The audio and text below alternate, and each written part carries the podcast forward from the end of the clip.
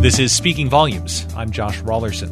Braddock Mayor John Fetterman came to the Mon Valley by way of Harvard University. These days, he does most of his reading online, but like most one time academics, he has a pretty extensive library at home. I'm just in the process of moving, so all the books that I've had uh, recently are, are, just kind of been packed away. Are you uh, are you kind of a book pack rat? You have yeah, box, I, I, that, that's the thing. I have I have a million I have a million books your academic background is public policy, right? Yeah, correct. What was your research in? Well, my academic advisor at, at the Kennedy School was uh, he actually had um, uh, two. Uh, Nobel laureates on his dissertation committee, and, and he's very much involved in the sociobiology movement. So I studied a little bit of that, and then um, was also very fascinated with the whole theory, you know, game theory, mm. and, and decision matrix, and things of that nature. What have you been reading lately? Well, the, the, the one book that I've been that I read recently was uh, Lincoln's Melancholy, um, and that book came out several years ago. It's maybe this is a TMI moment for me, but I've kind of at some points uh, have suffered from depression, um, which is kind of brought on by some of the, the really sad circumstances that I find a lot of the, the, the people living in and and uh, and so forth. Um, and it was a book to kind of help me reconcile how some of those emotions. The, the whole premise of the book is that that that Lincoln's depression and so forth uh, was able to help make him a better person, make him a better man um, and uh, trying to, to glean something from being surrounded by circumstances that in some respects that you can't impact the way you wish you could and uh, you know, deriving some kind of strength and or lesson or resolve from those i just think that there's so much to learn from an inspirational figure, uh, but also kind of drilling down and, and seeing and, and, examining some of the things that uh, don't get talked about much. And and I found that to be comforting in a way that that um, that it's it's it's very normal to feel these this this way, and it, it can also you know long term have. Um, I think it makes you more in touch with with uh, your surroundings.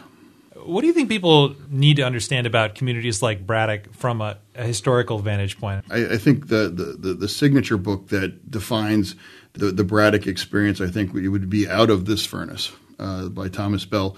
It's a memoir written as fiction in an era where fictions are often put out as as memoirs, and um, it, it, just gives a really great day in and day out description of, of what life was like living in, in Braddock during that period of time, which is an experience, of course, that I can't, you know, did not personally have myself. So I, I found it to be very helpful. What was your childhood like? Where did you grow up? I grew up in, in bland suburban America. I, I grew up uh, from York in York, Pennsylvania. Uh, I'm a, a, product of of a uh, stable two parent you know uh, income household. Very fortunate. All, many of the things that I enjoy in this life.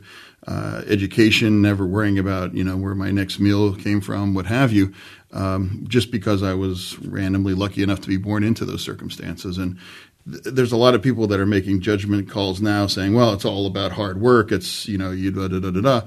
Like, you know, I mean, there's certainly uh, some truth to that, but I think to understand how difficult and poisonous poverty is to, to actually have grown up in those environments. And I know had I been in, born into those circumstances, I would, uh, yeah, probably be in jail or worse. And I know that a lot of your vision for Braddock has to do with making it an arts incubator, kind of. I wonder if there's uh, any exciting writing coming out of that scene. Are there any up and coming writers in Braddock that we should be watching? Well, sure. It's got like a small little nascent uh, literary scene. We've sponsored a, a writers fellowship uh, in Braddock where writers from Carlow uh, stayed in our hostel in town.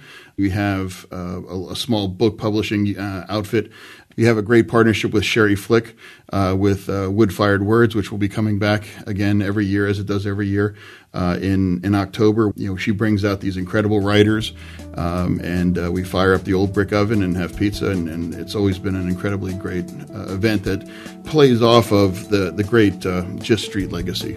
Well, John, thanks for your time today. Great, thank you. John Fetterman is in his second term as mayor of Braddock.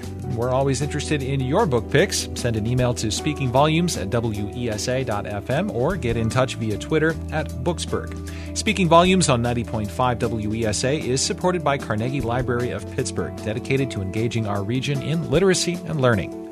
Thanks for listening.